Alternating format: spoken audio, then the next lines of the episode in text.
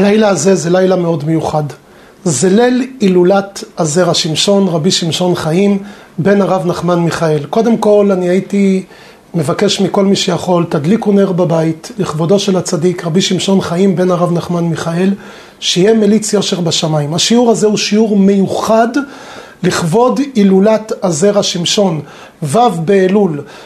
השנה, שנת תשפ"ג, מלאו 244 שנים לפטירתו. וזכותו של הצדיק בעזרת השם תעמוד לכולם, לבריאות איתנה, לברכה ולהצלחה. אז זרע שמשון, אנחנו ככה ניגע בסיפור מאוד מעניין שיוצא מתוך דברי, מתוך חידושו של הזרע שמשון. הזרע שמשון כותב שהדיין יש לו תפקיד לעשות את הדין שלא יהיה מרומה. זאת אומרת, אם הוא קולט שאחד מהצדדים מרמה, אז הוא צריך בצורה מתוחכמת להגיע ולהוציא את הרמאי, להוציא את, ה, את האמת לאור. וזה דורש, איך אומרים, לפעמים זה לא דורש ללכת בצורה ישרה, אלא לקלוט את זה בצורה יותר מערכתית, להבין את המניעים שנמצאים מאחורי כל טענה וטענה, ופה נמצאת חוכמתו הגדולה של הדיין. ככה מביא הזרע שמשון והוא מפתח את זה לכיוון מדהים שעוסק באיש החכם ביותר בעולם, שלמה המלך, האיש החכם מכולם, איך הוא זכה לחוכמה שלו ואיך חוכמתו באה לידי ביטוי. הזרע שמשון אומר, שלמה המלך היה האיש החכם מכל האדם, את החידוש הזה אני הולך להביא לכם מהספר מעבר לסגולה, ממנו יהיה השיעור המיוחד על הזרע שמשון, כך שלמי שיש לו יוכל ליהנות, ומי שאין לו יוכל להביא את זה אליו הביתה וליהנות בעזרת השם. אז הזרע שמשון מביא כאן דבר נפלא ומיוחד. הוא אומר ששלמה המלך היה האיש החכם מכל האדם. כששלמה הפך להיות מלך, הקדוש ברוך הוא נגלה אליו בגבעון. שלמה בא והקריב קורבנות, והשם נגלה אליו ואמר לו משפט. שאל מה אתן לך, בני, בקש בקשה. אתה רוצה עושר? אתה רוצה כבוד, חוכמה או שלום? אין מלך שלא רוצה שלום. אין מלך שלא רוצה קופה, קופת אוצר מלאה ויציבה. מה אתה מבקש? חוכמה, אין מלך שלא רוצה להיות חכם. שלמה המלך חשב ואמר לקדוש ברוך הוא, אני לא מבקש לא עושר ולא מבקש שלום, אני מבקש חוכמה, ונתת לעבדיך לב שומע. אנשים באים, יש משפט, עם ישראל, זה פה, זה אומר ככה, זה... אני רוצה שיהיה לי לב חכם, לב שומע. אני פה בשביל עם ישראל, לכן אני זקוק לחוכמה כדי להבין את כל הדברים, להבין את סודות התורה, להשתמש בזה, לב שומע. הקדוש ברוך הוא אמר לו, היית מספיק חכם כדי לבקש חוכמה. אז אתה תזכה לא רק לחוכמה, אלא אתה תזכה גם לאושר, אגדי, תזכה גם לשלום כל ימי חייך וגם לחוכמה. שלא נברא אדם כמותך ולא יהיה אחריך בן אדם שקיבל חוכמה אדירה ומיוחדת בכל התחומים. שלמה המלך התעורר, והנה חלום. מה זאת אומרת והנה חלום? אתם יודעים, בן אדם בחלום יכול לבקש בקשות, למלא משאלות, חלום המשאלות, אבל איפה זה באמת הדבר הזה בא לידי ביטוי? אומר המדרש, דבר מדהים, אומר המדרש מיד כשהתעורר שלמה המלך שמע ציפור מצייצת ויודע על מה צייצה. חמור נוהק ויודע על מה הוא נוהק. הוא התחיל להבין שהוא שומע, קולט את כל השיחה של הבעלי חיים. אנחנו הולכים בט... בטבע, שומעים ציוצים, צרצורים, זה סתם, מבחינתנו זה קולות, קולות רקע. זה לא קולות. זה דיבור. אנחנו פשוט לא מבינים. זה כמו שאתה תלך בסין ותשמע סינים מדברים. זה נשמע כמו צלילים, זה לא... אתה לא מבין מה אומרים. גם הבעלי חיים, יש ביניהם שיח, שיח. הריזל כותב שהבעלי חיים, עופות השמיים, בעלי חיים, יש להם מלאכים שממונים עליהם. והמלאכים הללו מקבלים לפעמים ידיעות מהשמיים, ואז הבעלי חיים שתחתיהם נועקים או מצייצים, והם למעשה מגלים, האריזל כותב דבר מדהים, מגלים סודות התורה. פשוט, דברים מאוד מאוד מיוחדים, כוח נפלא ומיוחד שהקדוש ברוך הוא ברא בטבע. בקיצור, העולם שלנו הרבה יותר מתוחכם ממה שאנחנו חושבים או ממה שאנחנו רואים. ושלמה המלך פתאום נפתחו לו האוזניים, וההבנה, והשכל, מתנה, פשוט מתנה משמיים. והוא מבין הכל. ואז הוא שמח שמחה גדולה וחזר לירושלים. אגב, מהצורה שבה הוא חזר לירושלים, נלמדה הלכה. זה היה בגבעון, כל הסיפור הזה עם החלום קרה בגבעון. שלמה המלך חזר מגבעון לירושלים, אתם יודעים איך הוא חזר? הוא חזר עם הפנים לכיוון גבעון, זאת אומרת, הוא כאילו נפרד מה, מה, מהמזבח, מהשראת השכינה, אז הוא לא הפנה גב, הוא חזר עם האחורנית, בהיפוך לכיוון ירושלים, זה לא קל ללכת ככה, ללכת אחורה. אומרת הגמרא, מכאן הנפרד מרבו, צריך לא להפנות לו גב. נכון, גם כשיוצאים מבית הכנסת, אז לא מסתובבים ויוצאים, אלא בדיוק הפוך, יוצאים כאילו עם הפנים כלפי ההיכל, או בכותל המערבי, שעוזבים את הרחבה, לא מפנים גב. מסתכלים עם הפנים כלפי הכותל והולכים אחורנית. מאיפה יודעים את הדבר הזה? זה נלמד משלמה המלך, שלא הפנה גב. הגמרא מספרת על תלמיד שבזכות ההנהגה הזו זכה להיות המנהיג של עם ישראל. כן? היה תלמיד כזה, מי זה? רבא. רבא אומרת הגמרא במסכת יומא בדף נ"ג, רבא היה נפרד מרבו רב יוסף. עכשיו אני יכול לספר לכם שרב יוסף היה עיוור, לא ראה את התלמידים. ישבו לפניו, הוא הכיר אותם בשמותיהם, בצליל, הוא לא ראה. רבא כל פעם שהוא היה מסיים ללמוד עם, עם רב יוסף, הוא היה הולך ופניו כלפי רב יוסף. עכשיו, לא תגידו שרב יוסף יודע מזה, הוא לא יכול לדעת מזה, כי, כי הוא לא רואה. אבל רבא לא כיבד את הבן אדם, הוא כיבד את התורה שהייתה לרב יוסף. והתורה זה מעל הכל. אז לכן הוא לא היה מפנה את הגב שלו, והוא היה הולך עם הפנים אחורנית עד מפתן הבית. במפתן הבית הייתה כמו איזושהי מדרגה, וכיוון שהוא היה הולך אחורה ולא רואה, אז הרגליים שלו נתקעו באותה מדרגה, וכנראה זה היה טיפה חד, ונפצעו לו הרגליים והיה שותת דם. אז על אסקופת פתח ביתו של רבי יוסף היו כתמי דם של רבא שנפצע ברגליו כי הוא נהג כבוד בתורה של רבי יוסף. לימים אחד התלמידים סיפר לרב יוסף, אתה יודע שרבא אתה לא, אתה לא רואה, אבל הוא מכבד את תורתך ואותך, הוא מכבד אותך עד כדי כך שהוא נפצע ברגליו. כששמע את זה רב יוסף אמר ככה, הוא מכבד את התורה כל כך, יהי רצון שרבה יהיה המנהיג של הדור הבא. יהא ראווה, דתה תירשך כולי קרחה, שיהיה ראשך, זאת אומרת גדולתך, על כל הכרך, על כל העיר. אתה תהיה המנהיג של הדור. באמת ככה זה היה, הברכה של רב יוסף התקיימה. אז מפה לומדים, מהמעשה הזה של שלמה המלך, לומדים עד כמה בן אדם צריך לכבד את התורה. לומדים עוד הלכה מפה, שצריך לעשות סעודה בסיום מסכת. כי כששלמה המלך הגיע לירושלים, הוא עשה סעודה גדולה ושמחה גדולה, ומכאן שעושים סעודה לגומרה של תורה, שמסיימים ללמוד תורה וזוכים לתורה, אז עושים סעודה שהיא סעודה מאוד גדולה. טוב, לענייננו. שלמה המלך הוא זה שידע שהוא חכם גדול. שומע, מבין, אבל זה הוא. איך כל עם ישראל עכשיו ידעו את חוכמתו? הקדוש ברוך הוא זימן לו משפט. משפט שאני אומר לכם, אני לא מאחל לאף אחד להיות שופט בכזה משפט. אז תבואנה שניים נשים זונות אל המלך ותעמודנה לפניו. באו שתי נשים לפני המלך ועמדו לפניו ומספרים לו סיפור. מה הסיפור שהם מספרים לו? שוב, כמו שאני אומר לכם, המעשה, מה שאני מקריא לכם כרגע זה מהספר מעבר לסגולה, שמבאר את הזרע שמשון. מה היה המעשה הזה שהם מספרים בפניו? הם אומרים לו שהם שתי נשים, אחת אומרת שנולד לה בן, והחברה נולד לבן לאחר מספר ימים. והנה יום אחד קמה אחת ורואה ילד מת נמצא בחיקה, רק הם לבד בבית, והילד החי נמצא בחיק חברתה. אלא מה? שהיא מזהה שהילד המת זה לא הילד שלה, והילד החי נמצא, שנמצא בידיים של אותה אישה השנייה, הוא הבן שלה. במילים אחרות, ההיא ישנה כנראה בלילה על הילד, הרגה אותו, החליפה מהר את התינוקות, דחפה לה את הילד המת ולקחה את הילד החי אליה, כי היא רצתה לגדל אותו. כמובן שהאישה השנייה טענה בדיוק הפוך.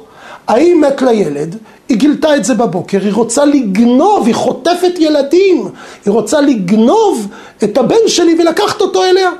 בקיצור, שתי הנשים טוענות לבעלות על הילד. זה נשמע ממש אה, מעורר חמלה, כל אחת רוצה רגש אמאי כדי להחזיק בחיקה את התינוק, ולכן שניהן טוענות, כל אחת טוענת שהיא האימא האמיתית. עכשיו, הם לבד בבית, אין עדים, זו מילה, מילה כנגד מילה. עכשיו השאלה היא פה, ברור שיש אישה אחת שקרנית, זה ללא ספק. מישהי פה או החליפה, או גילתה בבוקר שהיא נרדמה עם ילד מת. אבל בוודאי שלא שתיהם הם האימא של אותו אחת, כי מאיפה הגיע הילד השני? עכשיו שלמה המלך צריך לגלות מי האימא הרמאית. כולם נמצאים, כל הצדיקים, כל החכמים, כל הסנהדרין נמצאים מסביב לשלמה המלך. שתי הנשים עומדות לפניו, כל אחת טוענת בעלות על האימא, וכולם מסתכלים על שלמה המלך, נו, בוא נראה, מלך צעיר, הוא היה בן 13, בוא נראה מה תפסוק, איך המלך עכשיו יכריע ויחרוץ את הדין ויגלה מי האימא האמיתית ומי האימא השקרנית. לא מאחל לכם לשבת על הכיסא במקום שלמה המלך. איך אפשר לדעת? מה, אני נביא? איך אני יכול לדעת? אומר המדרש, שלמה המלך אמר, תביאו חרב. חרב, ענקית. הביאו לו חרב. לקח שלמה המלך את החרב ואמר משפט. אומר המדרש כך, אמר שלמה המלך, צפה הקדוש ברוך הוא מראש שעתיד לבוא לפניי משפט כזה. הקדוש ברוך הוא ידע שאני עתיד להיתקל בכזה משפט. ומטעם זה ברא באדם איברים כפולים, שתי עיניים, שתי אוזניים, שתי נקבים בחותם, שתי ידיים ושתי רגליים. וזאת על מנת שאוכל לחצות את הילד החי לשניים וכל אחת תקבל חצי מהילד. פסק, פסק דין מפתיע. אומר שלמה המלך, למה גוף האדם בנוי בכפולות? יד ימין, יד שמאל, עין ימין, עין שמאל, נחיר ימין, נחיר שמאל, אוזן ימין, אוזן שמאל, למה זה, למה גוף האדם בנוי בכפולות? אומר שלמה המלך פשוט, כדי שיהיה אפשר לחתוך את הבן אדם לשניים, ואם יריבו על בן אדם אחד שני אנשים, כל אחד יקבל חצי. תביאו את החרב, אני אחתוך את התינוק לשניים, את תקבלי חצי, והיא תקבל חצי. וככה פתרנו את הבעיה לחזקת האימהות על התינוק. הסנהדרין, ששמעו את הפסק דין של המלך הצעיר, ילד בן 13, אמרו, אי לך ארץ שמלכך נער. הנה, הנער הזה, איזה מין רעיון מטופש זה. הרי ברגע שאתה חותך את הילד לשניים, הרגת אותו. אף אחד לא יהיה לו ילד, והם שניהם רוצות רק לגדל אותו. אז אתה הורג את הילד, הרגת פה את התינוק. אומר שלמה המלך, תביאו את החרב. ואז פתאום קרה משהו. כשהוא הוציא את פסק הדין, שתי אנשים קפצו. האימא שהחזיקה את התינוק, החי, אמרה, תחתוך אותו. והאימא השנייה, שהיה לה את הילד המת, אמרה, אני לא רוצה, תנו לה את הילד החי. תשאירו לה אותו. עזבו, אל תחתכו אותו. ואז שלמה המלך חייך ואמר, מי שוויתרה על התינוק, היא האימא האמיתית. ומי שהתעקשה על התינוק ואמרה שלא אכפת לה לחתוך אותו, היא חוטפת הילדים והיא לא האימא האמיתית. ואז כולם הבינו ששלמה המלך בכלל לא התכוון לחתוך אותו, הוא רק חיפש, כמו שאומרים, לגרום להם לבעבע, לקפוץ כנגד פסק הדין, ולפי הקפיצה הוא ידע מי האימא האמיתית ומי לא גורם ההפתעה, הוא זה שעמד פה בהצלחתו של שלמה המלך. איפה נמצאת חוכמת שלמה בסיפור? בא מאירי ואומר דבר מדהים. שלמה המלך, כשהוא הסתכל על שתי הנשים הללו, הוא אמר, לא רגש אימהות מפעפע פה ביניהם. לא חוטפים ילד ומגדלים אותו כדי לקחת אותו מהאימא שלו, רק בגלל שאת רוצה את להיות אימא. זה לא הסיבה. יש פה משהו אחר, מניע אחר, שגרם לאחת מהם, לא יודע עדיין מי, גרם לאחת מהם לחטוף את הילד ולשים אותו בידה, או בחיק חברתה, ולזכות בילד הזה. השאלה היא מה הסיבה? זה מה שצריך לגלות עכשיו, מה הסיבה? ואז שלמה המלך בירר מי הם שתי האנשים שעומדות לפניו. אמרו לו זו כלה וחמותה. שלמה המלך עשה פה חשבון, אמר אני יודע מי האימא האמיתית. מה? אתם יודעים, יש סוגיה בתורה שנקראת סוגיית ייבום.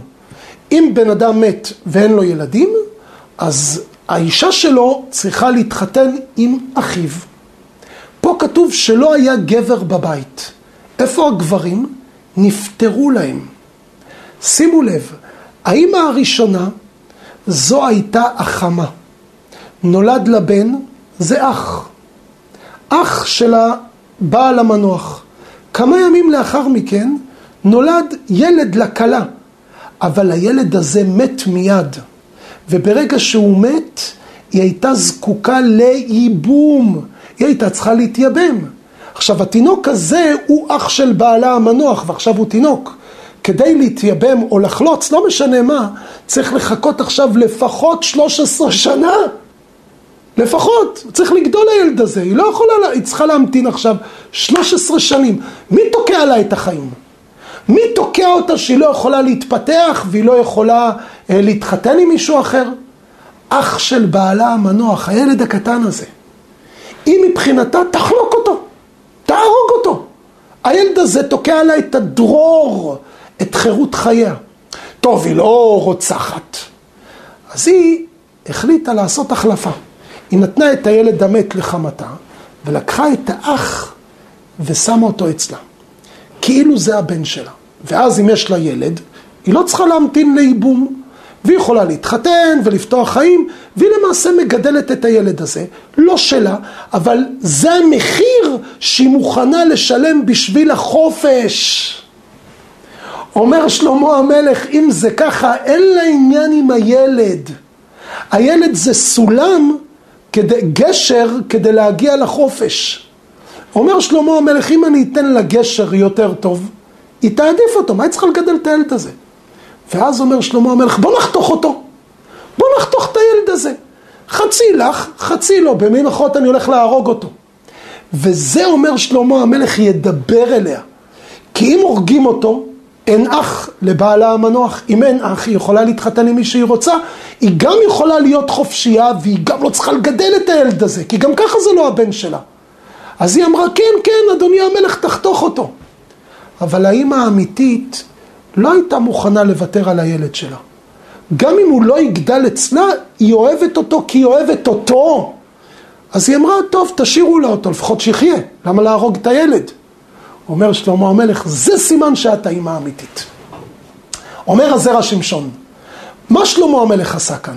שלמה המלך הלך בדרך מפותלת, אין כזו הלכה לחתוך ילדים, אין כזה פסק הלכה. הסנהדרין הרי היו בהלם בהתחלה, חשבו שהוא מתכוון ברצינות. אז הם היו מאוד מופתעים. אין דבר כזה. אז איך שלמה המלך כביכול עשה כזה פסק דין?